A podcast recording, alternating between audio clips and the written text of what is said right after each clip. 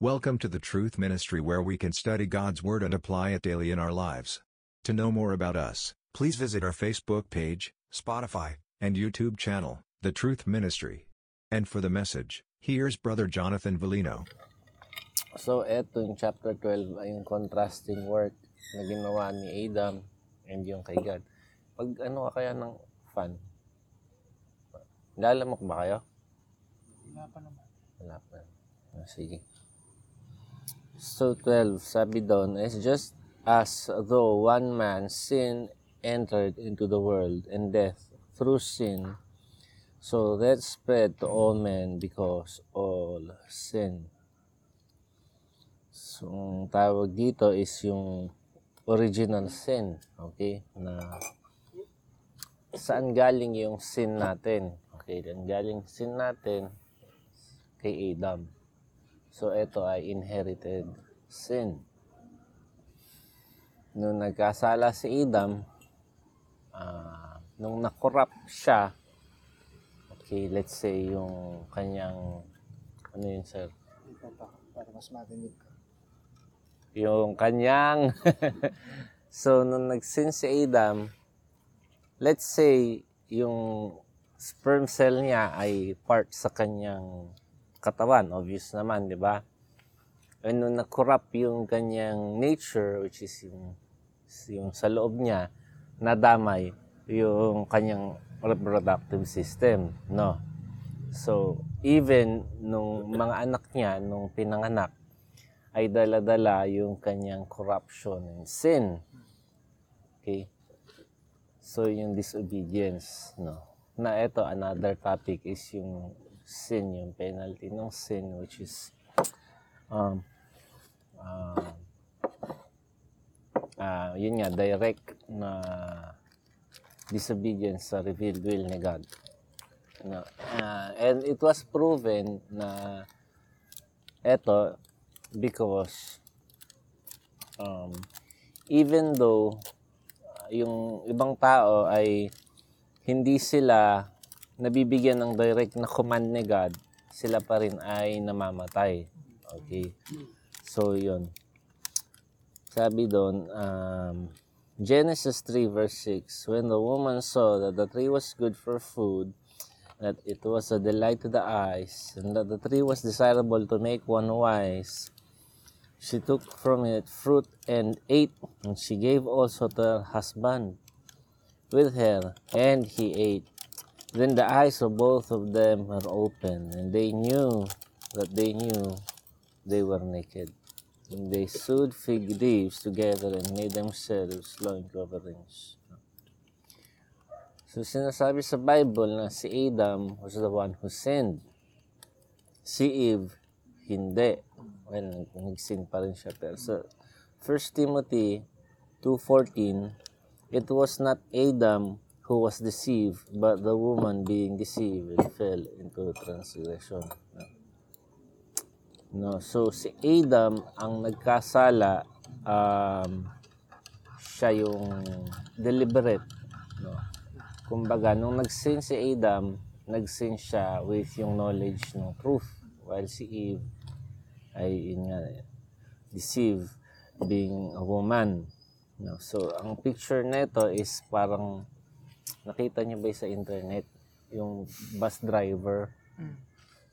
Inano niya yung bus sa tulay gumaganti siya. Hindi ko pinanood pero yun yung title. Gumaganti siya. So ang ginawa niya yung bus niya binagsak niya ng tulay tapos 40 yung namatay. Ay, So, parang pag, kasama siya. hindi ko alam, hindi ko pinanood eh. Parang, wala lang yung pag, yun na yung story, di ba? Mm. So, paano mo yung interview yun? Bakit mo ginawa? so, um, ala namang ginagawa yung ibang pasahero, pero nataon na andun sila sa bus. So, nadamay. Okay? So, yung sin ay before before na wala walang sin um, walang corruption tapos walang death because of yung disobedience ni Adam yon pumunta no So sa eto is mga iba pang verse na kung bakit si Adam. Okay, sa number one is si Adam yung responsible kasi siya yung binigyan ng authority. So asa kanya yung authority, asa kanya din yung responsibility. Sabi sa may first Cor- 1 Corinthians 11.3 Christ is the head of every man and the man is the head of a woman. And God is the head of Christ. Ah. So, malinaw na malinaw na ang head ng babae ay ang lalaki. Just like si Christ, yung head ng man. Okay? And then si God is the head of Christ. Okay? So, yun nga. Yung number two is si Eve was deceived but Adam sinned deliberate. So, may 1 Timothy 2.14 It was not Adam who was deceived but the woman being deceived in transgression. Nabasa natin yung kanina. Okay? So, because nagkasala yung mga tao, everyone ay na-inherit yung death dun sa sin. Okay, verse 13. For until the law, sin was in the world, but sin is not imputed when there is no law. So, paano sinasabi na wala pa yung law, pero yung sin na ay andun sa um, asa mundo. Yun nga kasi, yung sinasabi ditong law is dun sa panahon pa yun ni Moses. Okay. So, nung si Adam ay nabubuhay, wala pang yung Ten Commandments, di ba? Wala pa yung mga ganun.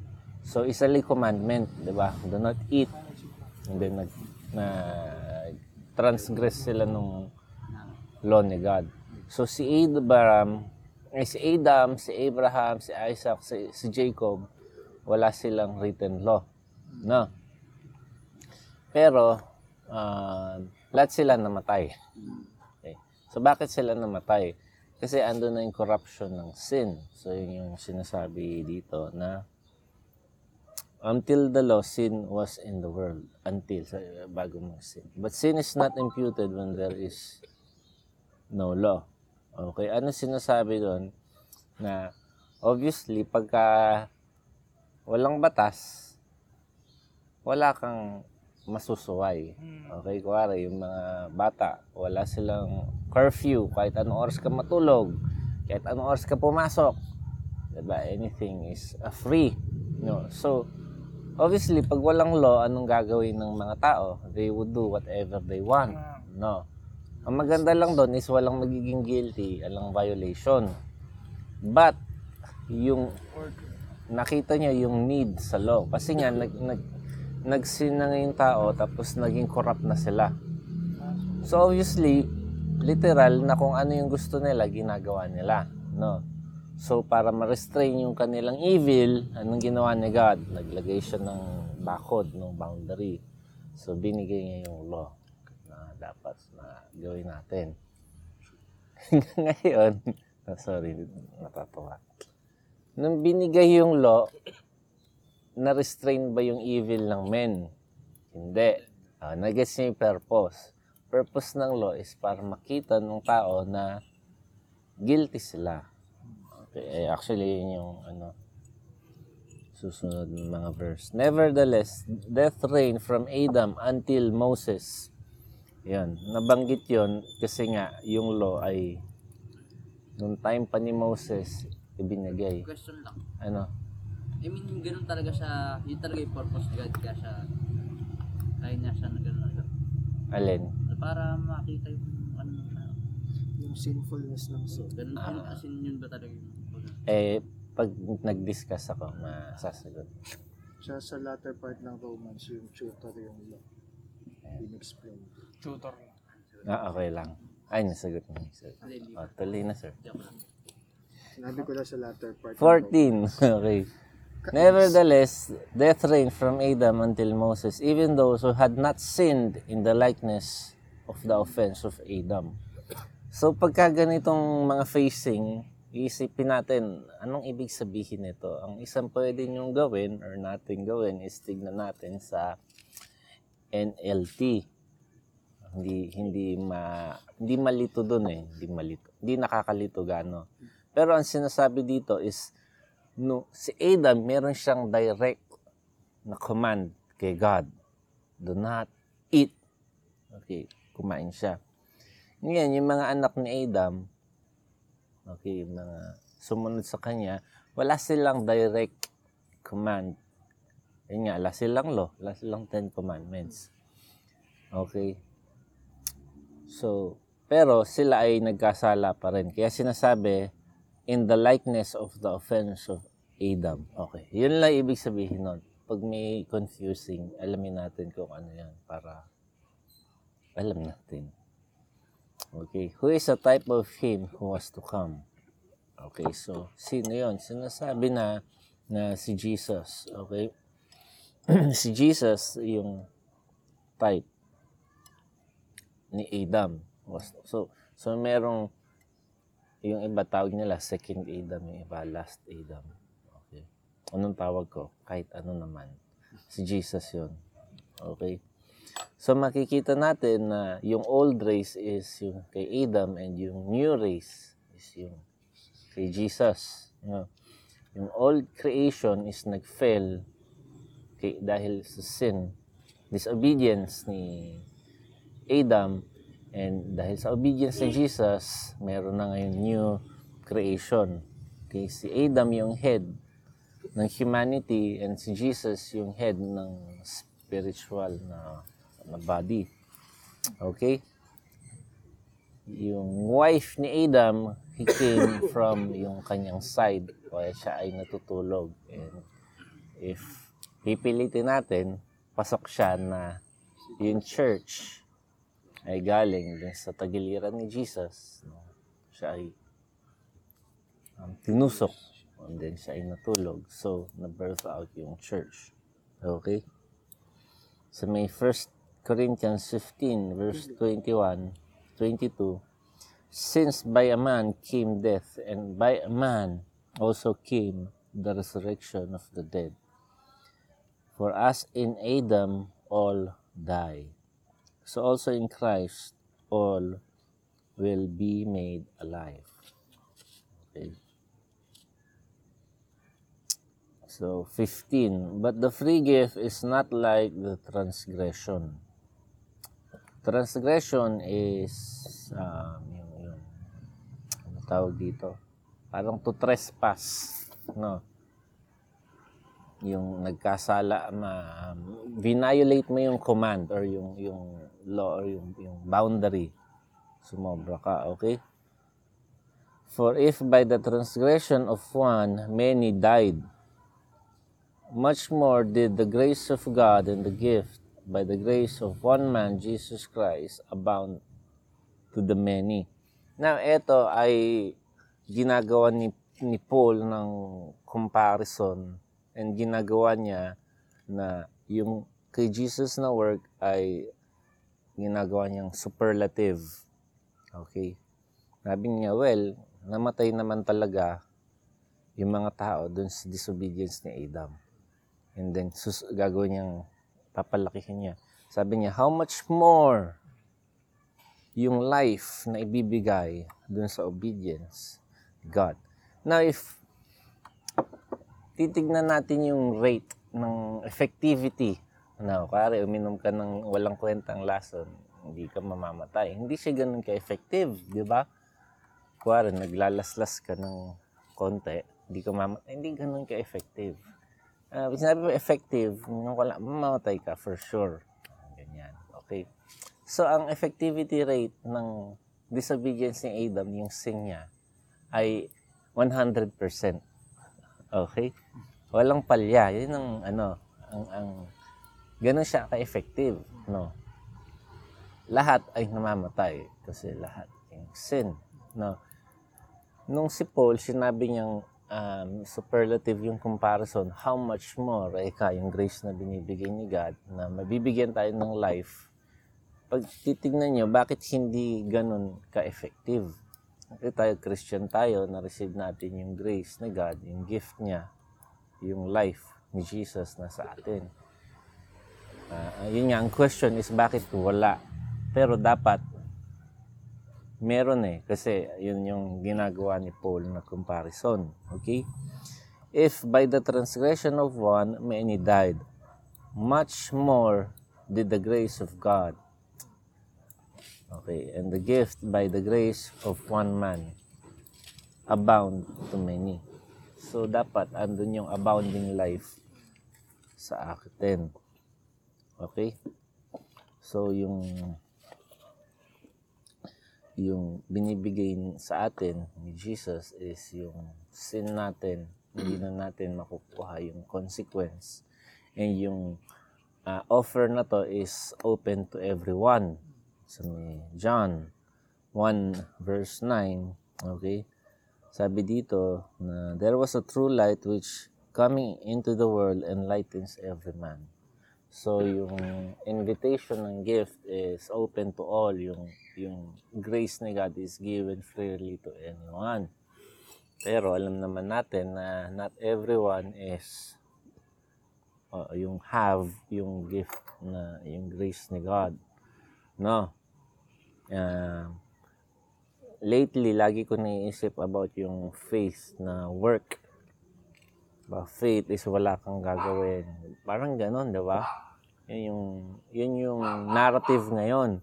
Just have to believe. No. So, hindi pwedeng wala kang gagawin pag naniwala ka. Kasi pag naniwala ka, anong ginagawa mo? Naniniwala. So, saan natin ilalagay yung line?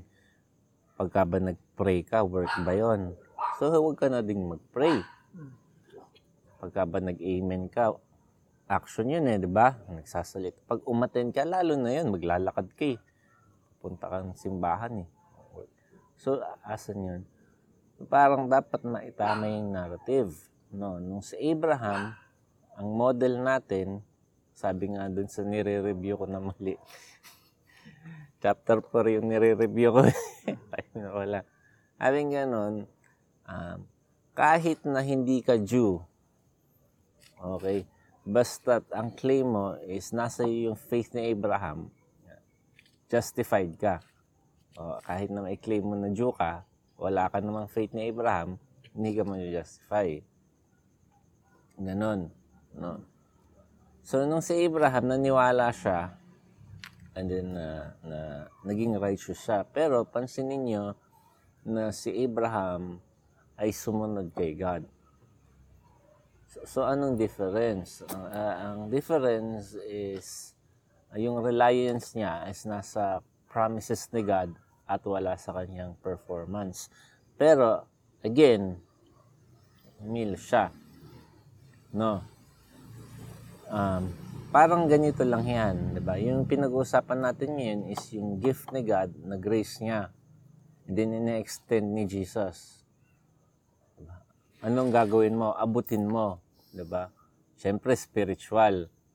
No? Pero yung, pag, yung literal na inabutan ka ng gift, kailangan mo pa rin abutin.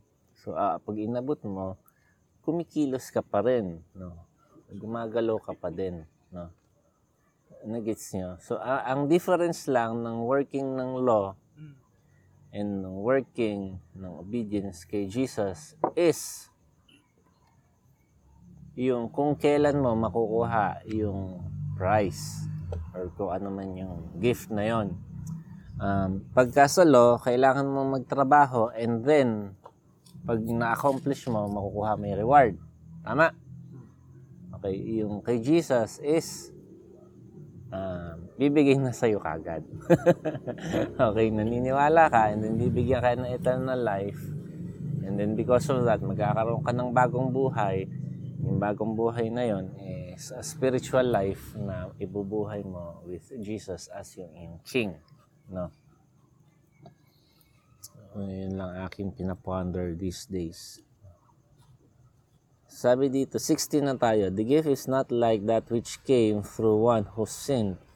For on the one hand, the judgment arose from one transgression, resulting in condemnation. But on the other hand, the free gift arose from many transgressions, resulting in justification. Okay? So, um, yun nga, yung gift na to is is for everyone. No? That's why yung anding necessity na nag-share tayo no? uh, grace ni God ng, ng gospel. Okay?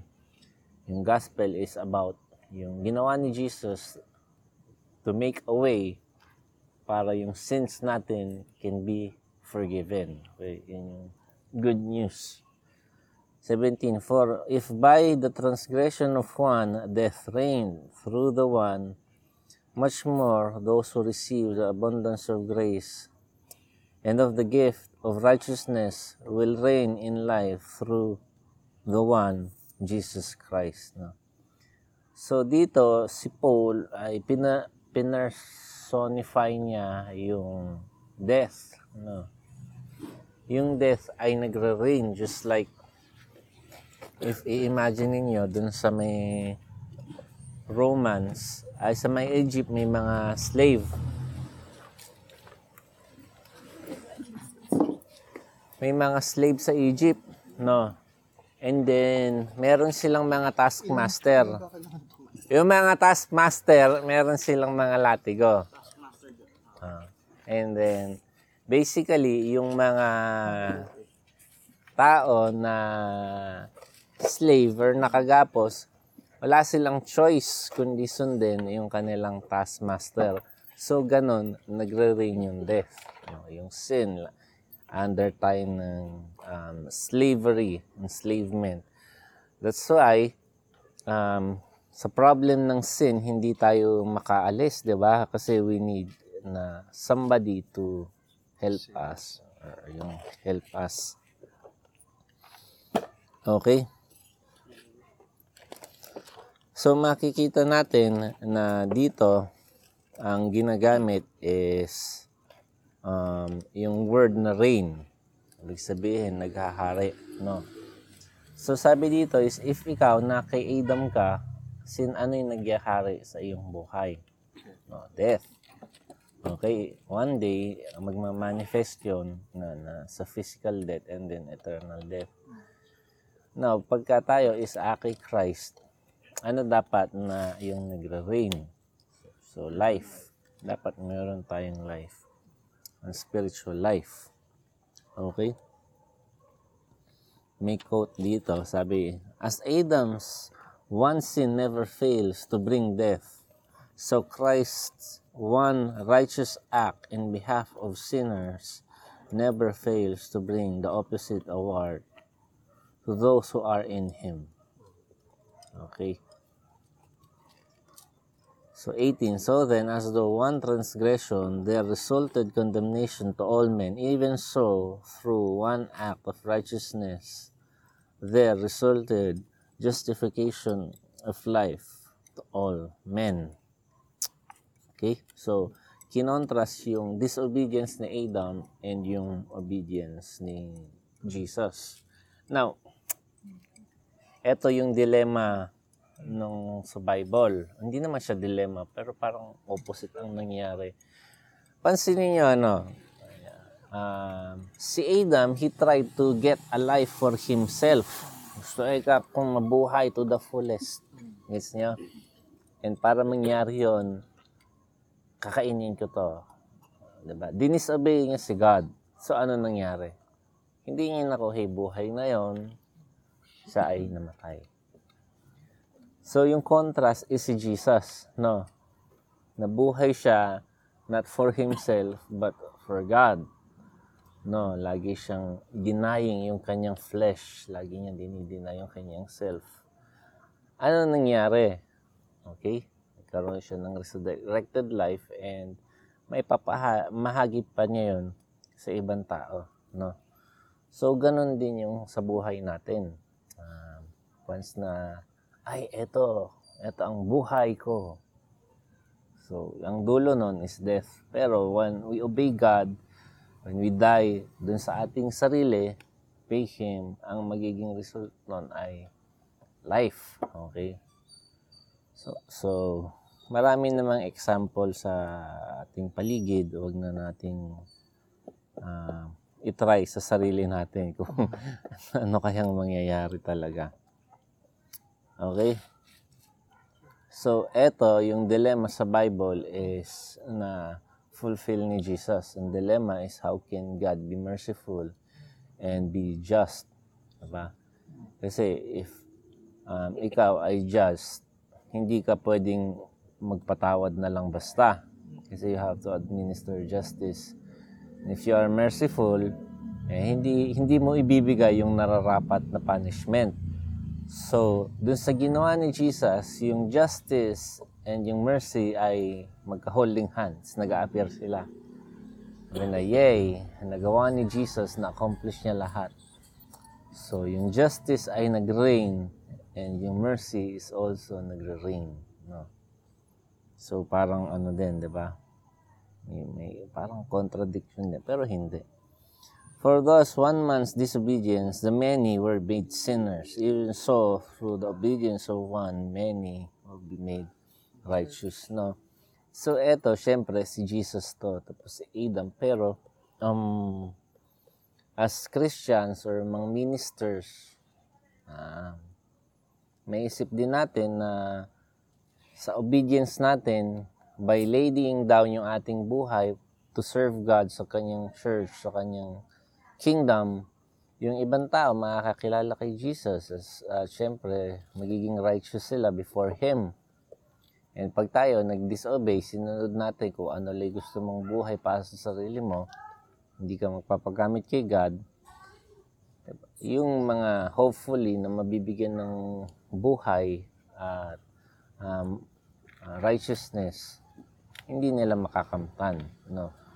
So, ito ay isang exhortation para i-deny yung ating self na will mabuhay para kay God. No? So, yung contrast is yung sin ni Adam and yung result and yung righteousness ni Jesus and yung result, no? So, yung work ni Jesus and yung work ni um, Adam. Okay? Now, yung work ni Adam ay yun nga sa mga na nahuli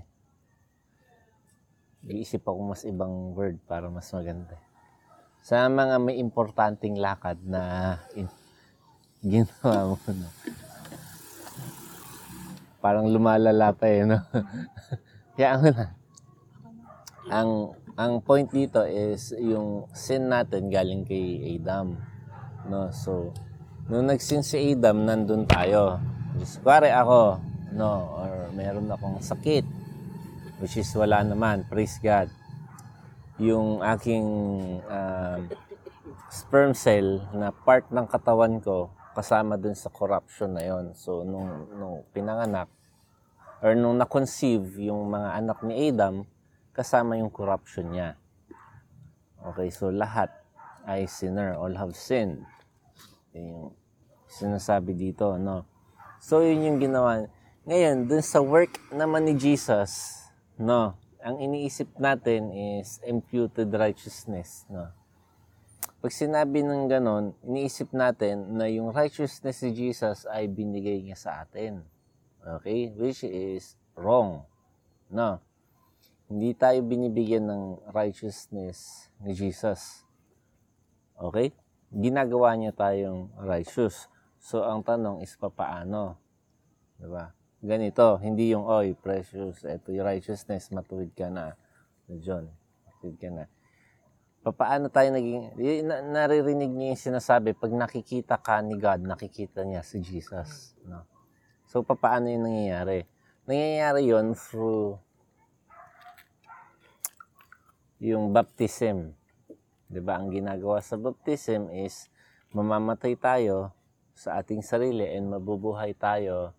Ang term is in Christ, no? Kasi magiging part na tayo ng church, yung body of Christ. So tayo ay literally in Christ. Uh, just like nung nagkasala si Adam, nandun tayo sa kanyang inward parts. Uh, Si Jesus ay naging king natin, naging part tayo ng kanyang church or body of Christ. Nandun tayo in Christ. So, pag tinignan tayo ni God, ang nakikita niya talaga is si Jesus. Ngayon, pag ikaw ay hindi ka in Christ, okay? Outside ka kay Jesus, wala kang righteousness. So, ang, ang thought kasi nila is pag nakuha mo na yung righteousness, pwede ka nang sumibat. Thank you, Jesus. Sibat na ako. No, so, so, hindi. Andun sa kanya yon. Wala tayong sariling righteousness. Okay. So, you have to be in Christ para mangyari yon.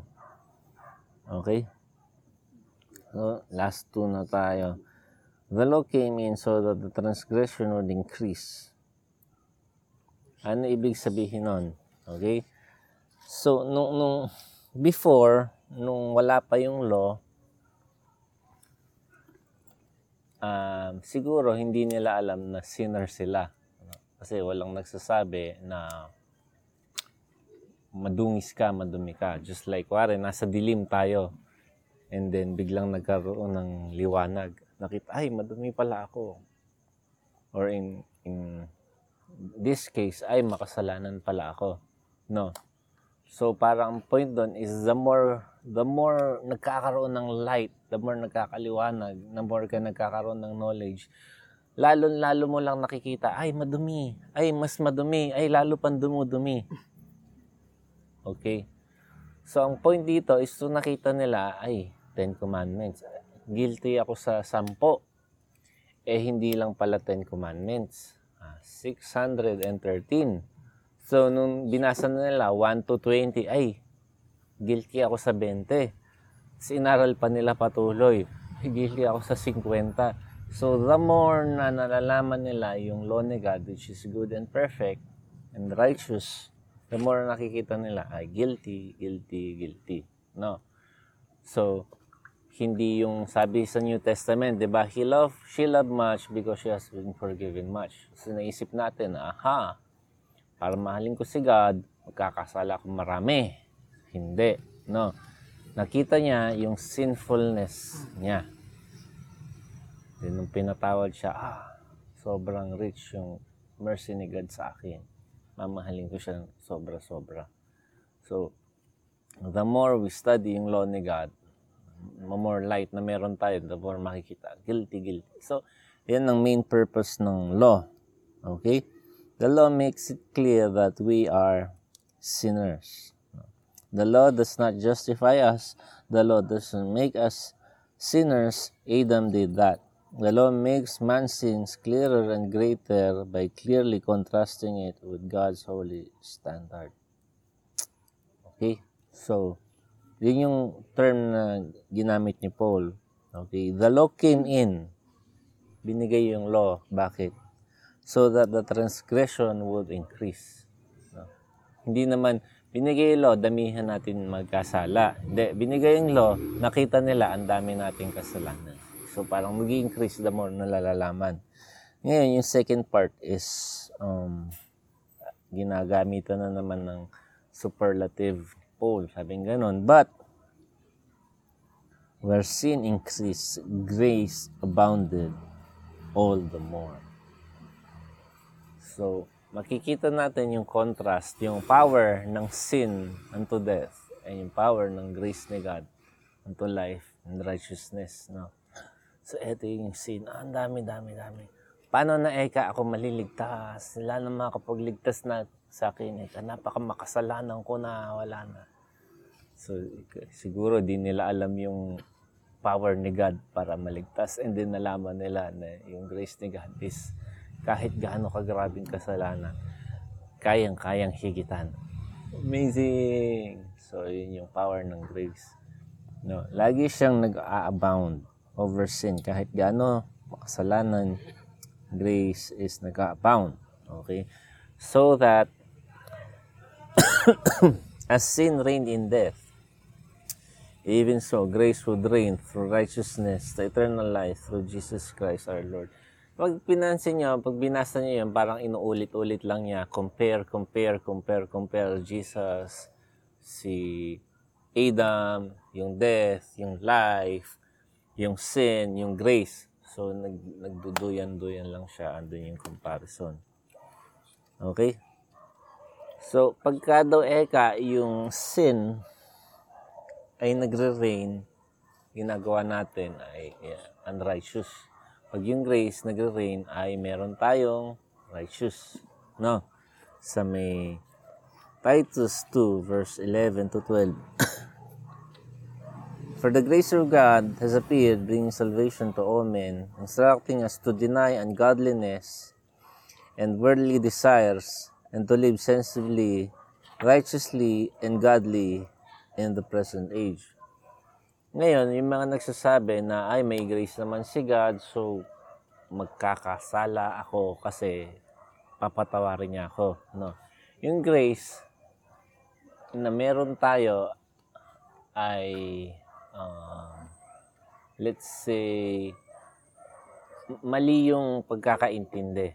Kasi pag meron kang grace ni God, una best pa lang, hindi ka magsisin. Diba? Kasi pag may grace ka ni God, ang nagre-reign niya is righteousness. So, paano mo sasabihin? May grace naman si God, so pwede magkasala. Diba? May, may mercy si God. No. Pwede kang patawarin. Pero never pwedeng magkasala. Okay? So, ang ginagawa ng grace ay hindi siya binibigay ng license na magkasala. Ang ginagawa niya is kino-conquer niya yung sin. That's why yung isang tao na may grace ni God does not commit sin. Bakit? Kasi meron siyang grace ni God. Okay? Sa yung grace and yung sin, ano yan, magkaaway na mortal na magkaaway. May quote si Thomas. Thomas Brooks. Sabi, as heat is opposed to cold, light to darkness, so grace is opposed to sin. Fire and water may as well agree in the same vessel as grace and sin in the same heart. so, hindi pwede na yung apoy at tubig magkabati. Ah, hindi pwede magkasama ang grace ni God at ang sin sa iisang puso. No. no. So, yung grace ni God, okay, dadali niya tayo sa ibang lugar. Ano? Saang lugar? Sa eternal life. Okay. Eternal life is hindi lang longevity. Hindi lang siya nangyayari when we die. Eternal life is a quality of life we experience na binibigay ni God. Now, should not be confused with comfort. No, in earth, but yung life na will ni God na isinasa pamuhay natin. Okay, do you think na si Jesus ay may eternal life? Siyempre, lahat naman tayo. Sabihin natin, yes, meron. Okay, was he hungry? Was he tired? Did he live in uh, luxury or comfort? Uh, no. Did he live in poverty? Did people uh, persecute him and shame him and call him names? Yes, they mistreat him and did not give him justice that is deserving him. Um, they did not. No. So, pag inequate natin yung eternal life sa comfort and pleasure and luxury, na, ayun, naalala ko na yung word, utopia. Yun ang sinisik natin. Okay, so, eternal life is hindi siya. Sabi sa Bible, this is eternal life that they might know you. So, bakit knowledge of God? So, ibig sabihin, para magkaroon tayo eternal life, mag-aral lang tayo ng mag-aral. Well, hindi. 'di ba? Eternal life is in knowing God. Paano yon? Ngayon, kilala mo na si God, Ah, 'di ba? Anong application nun? 'Di ba? So dahil meron ka ng God sa buhay mo, submissive ka sa kanya, sinusunod mo yung kanyang will and um kumbaga siya yung nagre-reign sa buhay mo, yung quality of life na gusto niya is makakamtan mo. Okay? So bibigyan ka niya ng life and hindi lang yung ganong klaseng buhay, eternal life nga, ah, kasama na doon yung ating resurrected life. Okay? Ang resurrected life natin is doon na nagsisimula when we die. Pero eternal life can be experienced even while we are living. No?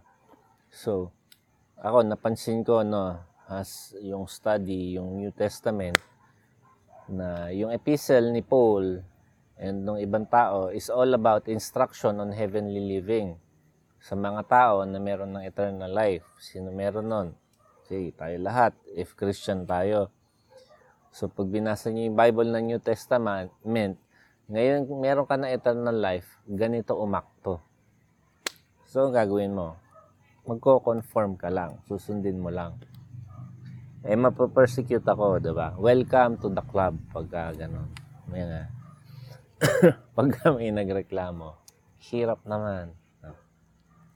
So, yun lang. Welcome to the club. Yun lang naman eh. Lahat naman ay nagpo, nagsasuffer sa kanilang faith. Okay? So, merong certainty ng death na naghihintay sa lahat, obviously. No? And then, because of yung work ni God, pwede na nating ma-overcome yung death because yung righteousness na ginawa ni Jesus. No? Now, eto, may nagsulat. Di ko alam kung sino eh. Sabihin natin ako. Sabi dito, we are not called to enjoy our life, but to secure our heavenly life. So, syempre, it is a far cry na sa mga ginagawa ng mga tao ngayon na gusto nila yung it's very sad no? Okay. So pupu isa-stop ko na itong ano ba to